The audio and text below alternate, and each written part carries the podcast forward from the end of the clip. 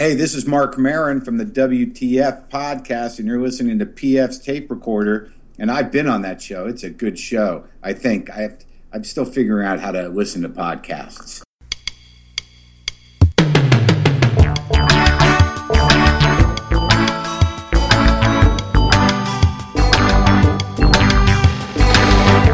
Hello there, I'm PF. This is my tape recorder. Coming up, meeting Ian Abramson on comedy theory and Buster Keaton as an influence. But what I what I like about Buster Keaton and, and other people like that is that uh, is that he's very precise. You know, he's got a lot of thought put into the way that he might make a joke. Hear more from Ian in just a bit. The song of the week is from Fleur East. They are an X Factor winner from the UK. I was playing it in the car the other day, and Fangirl really dug it. I think you're going to dig it as well. For the dumb bit, we're going to go into the Wayback Machine. I was having a discussion with somebody about reality TV the other day, and I remember we did this bit way back on episode 30, and I thought it was pretty funny. I listened to it now, and I still think it's pretty funny. Hopefully, you will think so too. Some of the new fans, you know, on board who've been enjoying the dumb bits will enjoy this, and the ones that always skip the dumb bit can do so now.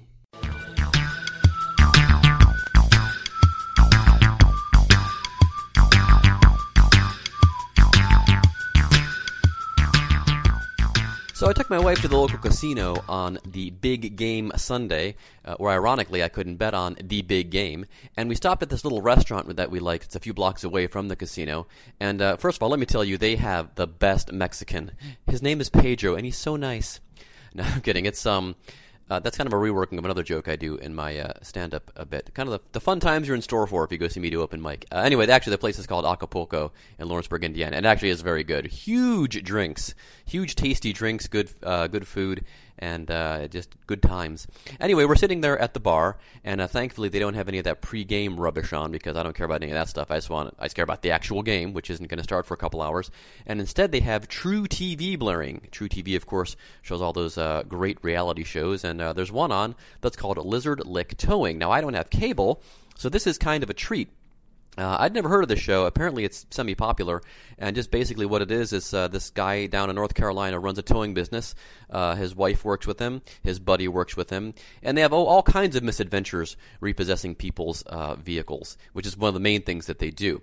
Okay, so uh, while I was looking for clips to play for you uh, in this bit, I ran across a guy on YouTube that's very upset about the fact that the show is, um, oh, Mm, kind of fake, maybe. It's uh, or maybe it's a fictionalized account of things that happen. But this guy on YouTube, he's really upset uh, about the fact that it's that it's fake. And uh, I was wondering how he took that WWE announcement a few years back. like, wrestling's fake? well, the problem with Lizard Lick is it's kind of bad fake. You could, it's kind of easy to see through. They didn't even really try to make it not fake. Uh, for example, in one storyline, uh, they repossess a van, and this van is being used by a guy to install cable TV. Well, he doesn't own the van. The guy that uh, does, his boss, is behind on the payments, so it gets repoed. Well, they go to repo it while he's on a job installing some guy's cable, and this doesn't sit well with the guy who is getting the cable installed. And he tells the repo guy, uh, Ron, the guy that runs Lizard Lick, hey, at least let him finish installing my cable. No dice. Ron hooks it up and uh, drags it out of there. Uh, there's a little fisticuffs, and then uh, later the guy that was supposed to get cable and the guy, the installer, turn up at the Lizard Lick offices while just Ron's wife is there, and they demand that uh, the installer get his truck back so he can at least finish the job.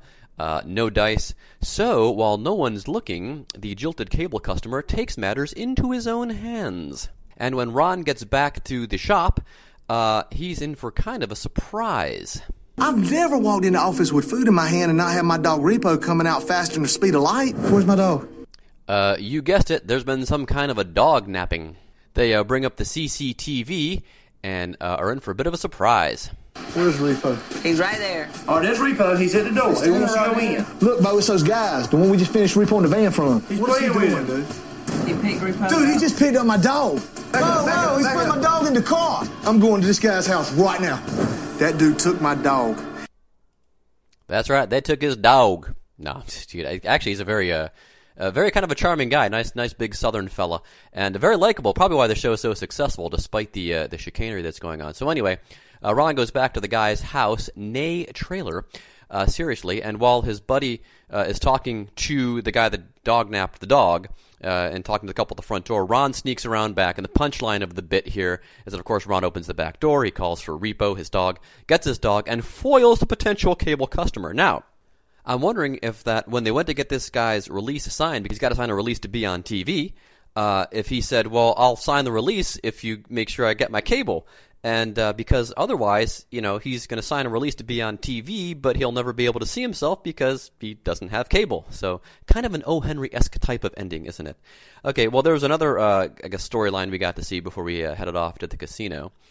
Uh, Ron and his buddy head out to another trailer, yes, and uh, are hooking up this guy's uh, pickup truck. And as they're doing it, I guess the guy, the, the guy's name is Crazy Walt. Apparently, you'll see why, or hear why.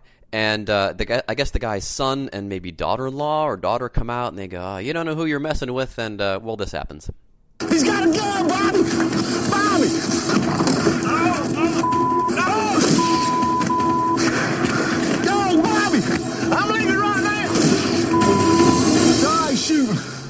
Yeah, Crazy Walt opens fire. And uh, afterwards, I'm wondering, and again, you know, if you're going to be on TV, they have to get a release because in another part of the show, they show uh, Ron's wife, Amy, coming out of a Walmart and talking to him on a cell phone. Well, all the people she's walking past in the parking lot have to be pixelated out because they're not going to bother getting uh, a release from those folks. But Crazy Walt and his family, of course, are, are there in full view. And uh, it got me to wondering, I wonder who the poor sap is that had to go back out to the trailer and get that release signed. Okay, rock, paper, scissors. Oh man. Haha, dude, you gotta go get the release sign. Okay, okay. What do you want? Hi, Mr. Crazy Walt. You can't have my truck. Now scat before I shoot you. Oh, I'm not. I'm not here for your truck. Um. Well, we filmed how you bravely fought off that evil Repo Man, and we just need your signature so we can show it on TV. On TV? Me? That's right. Give me the paper. That's a lovely X, Mr. Crazy Walt. Well, thank you very indeed. I'm gonna be on TV. Woohoo! Oh, sorry about that, young lady. That's okay. You just winged me. This episode of PF's Tape Recorder is brought to you by Home Shirts Cleveland. For all of your Northeast Ohio vintage t-shirt needs, visit homeshirts.com forward slash Cleveland. You'll also find links to the original Cincy Shirts site, as well as Home Shirts Indianapolis, with more cities to come. That's homeshirts.com forward slash Cleveland. Now, on with the show.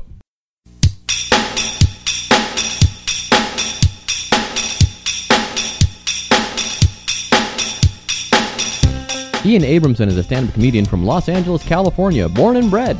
He's known for doing innovative stand-up comedy, but doesn't alienate audiences, but brings them along in an original and unique way. Here now is our interview with Ian Abramson.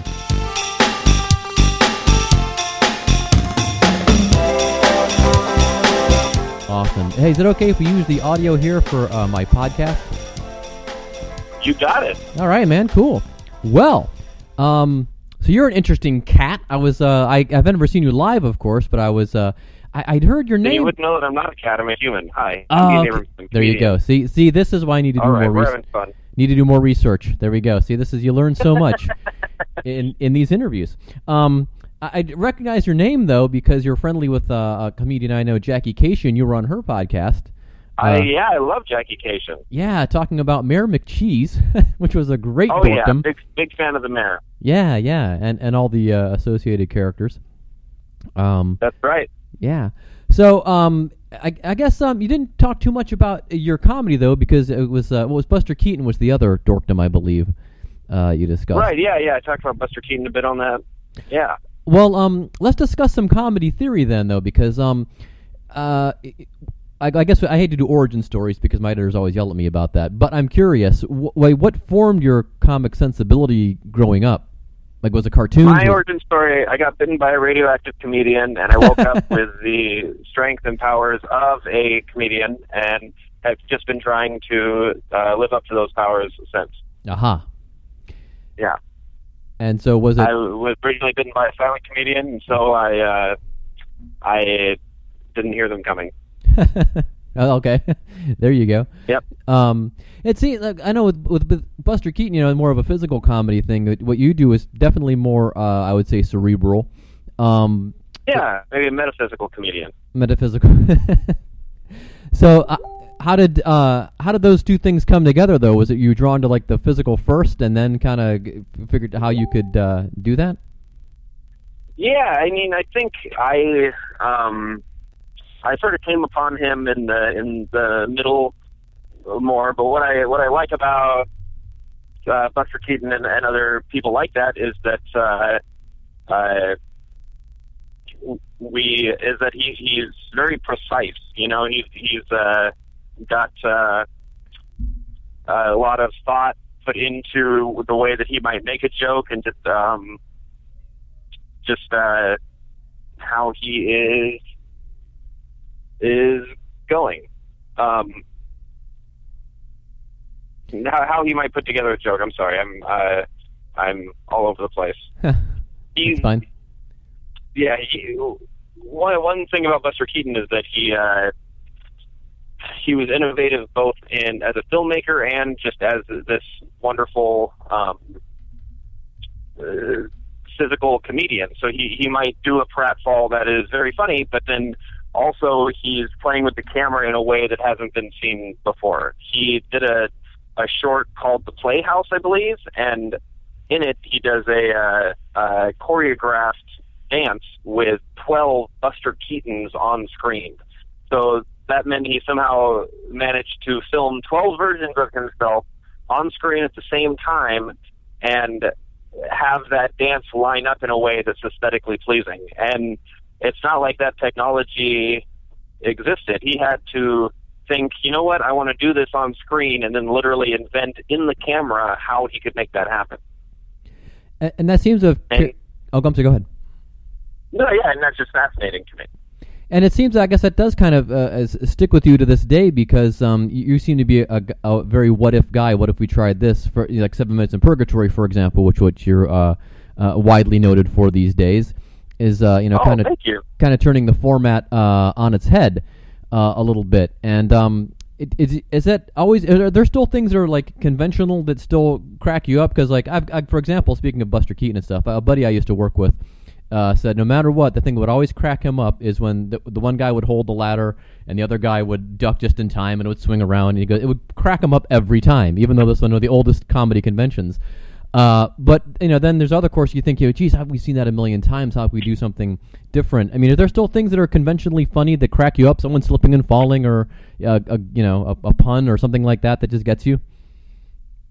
Sure, yeah. I mean, I definitely, I, I think that those things are uh, are inherently funny, and I, I think that just the when you can feel the the high stakes of what somebody's standing on a ladder and trying to, I, I don't know, let's say hang Christmas lights or something Yeah. on a ladder, they've got a clear a clear goal, hanging Christmas lights, but then also the stakes are high because they're in the air, and then uh, they fall off a ladder, and also uh, you know that they're probably not going to die falling off the ladder, and so this Oh, yeah. unexpected, they don't see it coming, is inherently funny, you know. Yeah. So I, I there's been some some comparisons to Andy Kaufman, I suppose, but I not directly. More so in the fact that you just you, you always seem to be looking for to do to do comedy uh, in a different way. Uh, Do you consciously look for those things, or those things pop in your head and go, "Hey, what if we did did it something this way?" Uh, you know, I definitely, um, I appreciate Andy Kaufman a lot. You know, I hope I can work with him someday, and I think that he uh, definitely came at it from a way of trying to discover something new comedically, and um, that is the the goal for me as well. You know, trying to uh, to find a new way to get a laugh and um yeah I i i would say that we're probably pulling from the same places i look to him less to try to do the the type of joke that he did but Yeah. instead say uh, what's what's the point of that you know he's he's Well, a yeah. guy that wanted to try to find a new type of joke and so it makes me want to also find a new type of joke you know Right. Well, Um, and performance wise, it's it, it, you know, I don't see the similarity at all. Only when it was pointed out that oh yeah yeah when you're looking from that standpoint, just from uh, you know, it's just like comparing two musicians, you know, a heavy metal musician and maybe a classical composer. Well, they're they're similar in that they both tried to do this new thing within the framework of what they were doing. That's what I was. That's how I was making. Yeah, absolutely. Yeah. Thank you. I, I appreciate that. Yeah. So when you're uh, out in Los Angeles, are you out doing shows uh, a lot and trying out, kind of experimenting with different things, or are you just developing you know, jokes and, and different things, or how how do you uh, treat that? Know a lot of guys like to work on their stuff when they're on the coasts. Yeah, certainly. I'm definitely always trying to to make sure I'm going out to shows and trying new things and trying to develop new ideas and um you know that's important to me and something that I I want to to do. That's an important part of what I do is trying to find something a, a new joke or something. So yeah, I'm, certainly doing shows as often as I can out here. Now, uh, when you showed up at college, you know they, it, your bio says you took a lot of uh, speech classes and stuff like that. Were you interestedly? Did you come in being interested in comedy and then finally figured out, oh, this is the this might be the pathway to it, or did that kind of come along as you were in college? Yeah, I'd say that that came along uh, as I was in college. I had done theater in high school and um, enjoyed that. I think I wanted to be a writer. You know, I think I wanted to. Um, I wanted to maybe perform a little bit, but I didn't know how that would play out. And um, the more I kind of read about vaudeville and Steve Martin, I think I realized like, oh, the process of really trying something new out and trying to really refine it and make it as good as it can be was very interesting to me and something that I wanted to do more of. And so you were concurrently uh, interested in improv as well, uh, so much so that you went to Chicago. How what was that experience like? Yeah, I, I thought I was going to do more improv. I moved to Chicago thinking that that's uh, most of what I would be doing, and it turned out that uh, like eight months into improv, I, I just felt more drawn to stand up and said, I'm going to do more of this. You know, I'm doing a little bit of both, but I think I'm going to really buckle down and focus more on stand up, and um, I'm glad I did. You know, When- but when I you- have plenty of friends that do improv, and um, it, can enjoy watching that certainly. So when you were doing improv, did you kind of have the same feeling of you know you kind of wanted to you know push the envelope or turn it on its head, or were you more in, interested in learning the, the, the, the constructs of it and the uh, the basics? I think for me with improv, I I didn't get past the training wheels. You know, I think I was still um I didn't get far enough along to even say like let me figure out the ins and outs. I just I didn't get to a point where I taking to just jumping into a scene and and creating something new and exciting and funny in the moment um that I think improv relies on. Um, and I mean, maybe, maybe if I had continued to do that, I would have kind of gotten past that and and and found a way to embrace that. But I just felt more comfortable going on stage with a plan that then I could um, try different things out from there. Does that make sense? Yeah, oh, definitely, yeah. Well, a lot of uh, people I talk to that you know did have done both, but then go to the stand up. They like the control of the stand up because then there isn't like you know you're not you're not relying on other people and you're not potentially letting other people down if you you know if your yes and isn't going in the right direction and so forth. You know, you've only got kind of yourself to blame if things don't work. Um, but on, with your stand up, you know, everything I've seen, of course, is hilarious, but it's also you know, it's the same guy, but it's also really different. You know, there's just, you know, do you change the set, you know, night to night, or does it just, you know, just whatever pops into your head and which way the audience is going, or is it fairly consistent night to night? Um, it really depends. The thing about stand up is that um, one of the requirements is that it's happening live and it's happening right in front of you. And that's one of the things I wanted to play with in Seven Minutes in Purgatory, where it's like the, the comedian isn't right in front of you. But uh, part of what's so exciting about it to me is that I'm not able to stop and do another take, you know? So that means if somebody drops a glass accidentally, then that's that's part of what we're all experiencing right then. You know, so Yeah. I don't think that it's possible to have things go exactly the same way. You know, you they're going to be a little different one way or another. Um, but that that said, you know, I definitely also enjoy trying to put things together in a way that's um, that fits together well, and I, I like thinking about an order to uh, the way I might put together my jokes or something like that. So, uh, yeah, I think it depends on the night. So with Seven Minutes in Purgatory, for the listeners who aren't uh, aware, it's um, a stand-up comedian goes into, uh, I guess, essentially what's a soundproof booth, kind of like on a game show, and then the audience views him in there or her, and uh, they do their set without audience reaction to spur them on. How did you come up with that idea? Was it, you were at a show one night and uh, just figured what you know what would be like if we took out the the the safety net or the guidance of the audience laughter?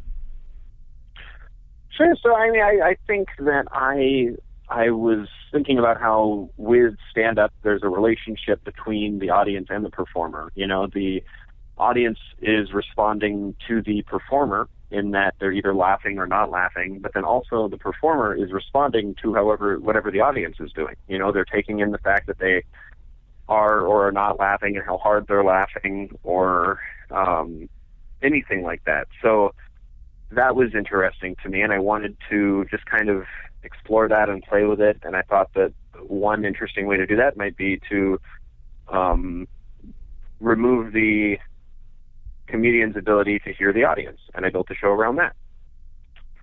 And how long has that been running at? Do you do that in a consistent space in Los Angeles, or is it uh, does it move around? Um, it it moves around certainly. We've tried it um, at all in a number of venues all around the country now. Um, so that's been an exciting thing to do. We've tried it outside a ca- uh, cafe bookstore in Denver a couple times. We we've Oh, done it on the roof of the Hideout in Chicago. We did it at the Music Box movie theater in uh, Chicago. We did it at UCB Sunset out here. There's um, part part of the fun is also building the show around whatever venue we're performing it at. So wait, when you do it on a roof, is the comedian on the roof and the rest of the crowd is inside somewhere, or how it uh, how is that? Yeah, so when we did that at the Hideout, the comedians performed on the roof, literally standing above the audience. like the Beatles? So that meant when the comedian was walking out to the microphone, you would hear the footsteps above you. oh wow, Yeah, yeah, that that that was that was an exciting um, byproduct of how we needed to do that show. It was the only space that made sense to do that show in, and it Ah. turned out to be a fun, exciting way to do it.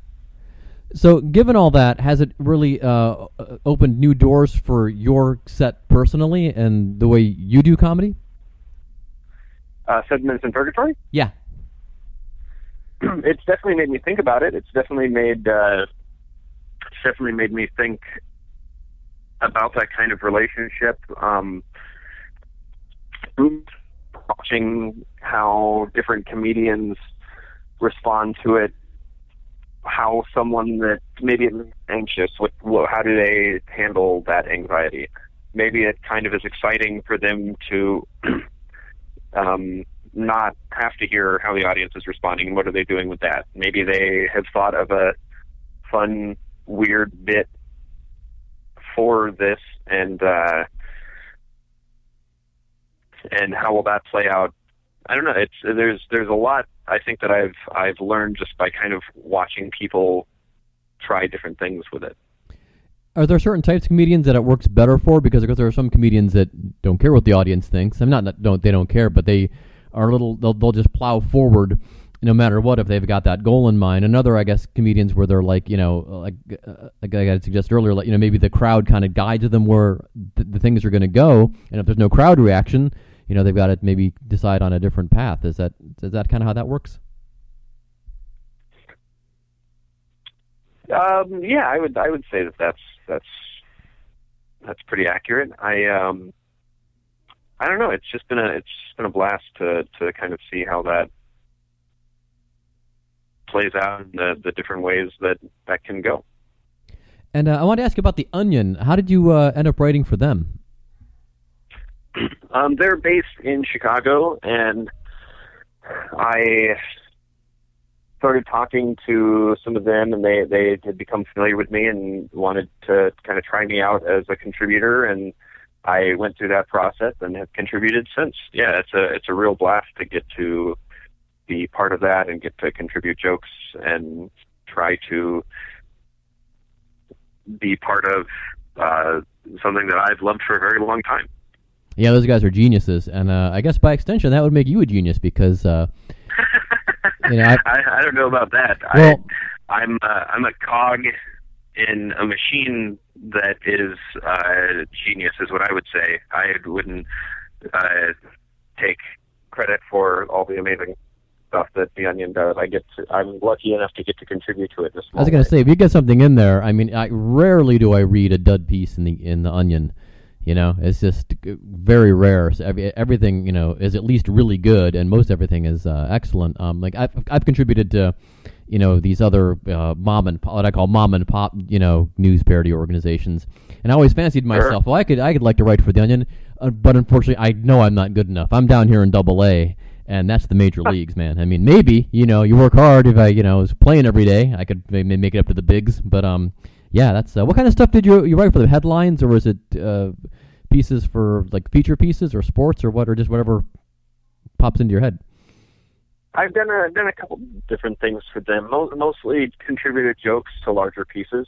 Okay, You know, that's that's most of what I've done. Yeah. okay, yeah, that's important because once you get past the headline, you still need some you know some jokes to support it to you know support the overall piece. Uh, yeah, you know, I mean, it's just fun to see.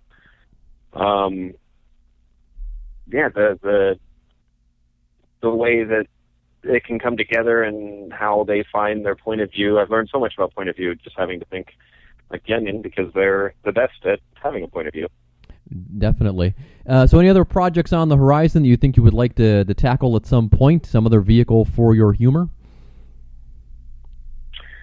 You know, I'm always um, always doing fun shows. I'm very excited to come out to Minneapolis. You know, I had never been to that city, but I've heard great things, and I can't say enough how excited I am to explore that city and see if there's any historical McDonald's land memorabilia around the town. So if There there's go. anybody wants to point me in that direction, please. Um, I'll buy you a McDouble if you find me a Mayor McCheese. Okay. Well, we'll extend that out to uh, the listeners around the country and, and around the globe. Um, we have about 5,000 listeners, so if people are in some other cities, we'll track you down for the thing. Beautiful. Uh, in Cincinnati, here where I am, uh, we invented, we I had no part in it, with the filet of fish sandwich was invented by the uh, a McDonald's franchisee here for um, because of uh, Good Friday. Very very uh, Catholic uh, population base here in Cincinnati, and yeah, Oh. so the filet of fish was invented here. Wow, there Yeah. was a filet fish mascot. Um, Oh yeah, yeah, uh, originally, yeah, Captain Crook was right, the right. kind of go-to filet fish representative. Where the Hamburglar stole hamburgers, uh, filet fish was a captain. Uh, was a pirate that stole filet fish. there you go. I forgot about that, and then of course uh, Grimace and uh, I forgot what was the story on Grimace. Grimace was a he was he was another one of the villains that originally stole shakes. So That's right. Vaguely shaped like an upside down shake. Ah, that's what it was. I couldn't remember what that what that was. I remember Birdie came out, of course, when uh, they introduced breakfast in the early Correct. '80s. Yeah, yeah, Birdie the early bird. yeah. There we go, man. Well, all right, sir. Uh, well, it's good talking to you. Thank you uh, for taking the time today. And uh, this will be in print, uh, in City Pages, uh, in print and online. And the podcast will drop in a couple of weeks as well. And hopefully we'll get you Wonderful. here in Cincinnati sometime soon as well. I think we uh, think we dig you here as well. Yes, I just can't wait. All right, Ian. Well, thanks a lot, man, and uh, have a good rest of your day.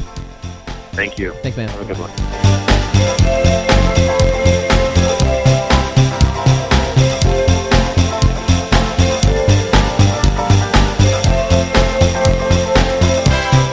Thanks again to Ian Abramson for being on the show. You can catch Ian, well, I'm not sure where because he has no tour dates on his website. But if you want to know any more about Ian Abramson, you can go to ianabramson.com. Also, check out Jackie Kashian's podcast, The Dork Forest. Just go scroll back through and find his episode. Uh, he talks more about the Buster Keaton thing and about um, McDonald Land toys, which we touched on at the end of our interview there. But uh, he goes into some uh, some deep territory there with Jackie. Of course, that's what her podcast is all about. So do check that out. Let me see the credits. Uh, PF Tape Recorder logo designed by Dan Coble. Original music composed and performed by Doug O'Connor and John Ropolis with a little help from me. Uh, I think that's about going to do it then. Um, we're trying to chase down a couple of really huge guests. Well, huge to us, uh, but also huge to you. You'll know who these folks are, and I think you'll be very excited. Uh, trying to get that nailed down as well. So we're going to get to the song of the week here. Song of the week is from Fleur East, and uh, Fleur East was on the 11th season of The X Factor over in the UK. Uh, this song uh, got to number three in the UK charts. It did not chart here, however, and uh, which is happens a lot with the X Factor winners over there, except for like One Direction and a few others. I think Ed Sheeran maybe. I don't even have Sheeran was. Uh, Ollie Murs was, but anyway, uh, and he only charted once here, and he's a huge hit over there. But I remember back in the day in the '80s, you know, I used to be kind of a music snob, and I've lightened up over the years. But um, a lot of the stuff I liked was stuff that was really just top 40 music that charted in the UK but didn't chart here. And it wasn't that it charted here that I didn't like it. It was just the fact that once it charted here, you just heard it everywhere. And even to this day, there's stuff that when it comes on the radio, Trying to think of a good example of a song now that's on that, you know, I won't buy it because I know I can just hear it everywhere. So there's no need for me to buy it. I'm not going to listen to it beyond what I hear it on the, on the radio between uh, BBC Radio 1 and occasionally listening to Top 40 Radio in this country. And I think Fleur East is the same way. If this were to be picked up by Top 40 Radio here, uh, I probably wouldn't listen to it much more than I listened to it, you know, then, and also it's, it's on Radio 1 a lot. But anyway, uh, we were driving around, coming back from a shopping trip, and uh, I had one of my PF samplers on, and this came on, and Fangirl was like, wow, what is this? I'm really liking it. It is Fleur East. It is the song of the week. The song is called Sax. So long, and thanks for listening.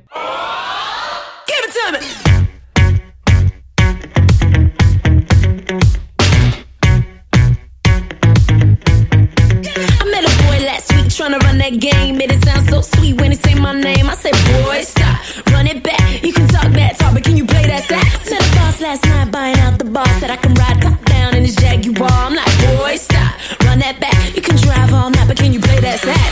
Baby, baby, I've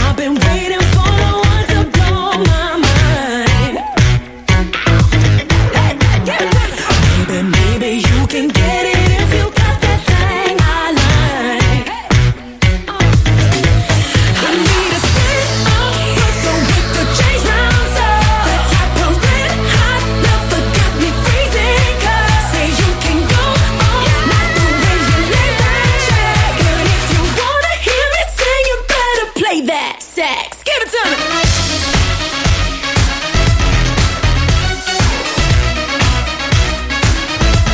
Better play that sax. Uh. Okay. Oh, yeah. Better play that sax. Last week, honey, he's so vain. Yeah, he been loving himself more than Kanye. I'm like, boy, stop, run that back. Goddamn you, father, can you play that sax? Smart ass too, Mr. Know It All. Think you got flood down to a formula. I'm like,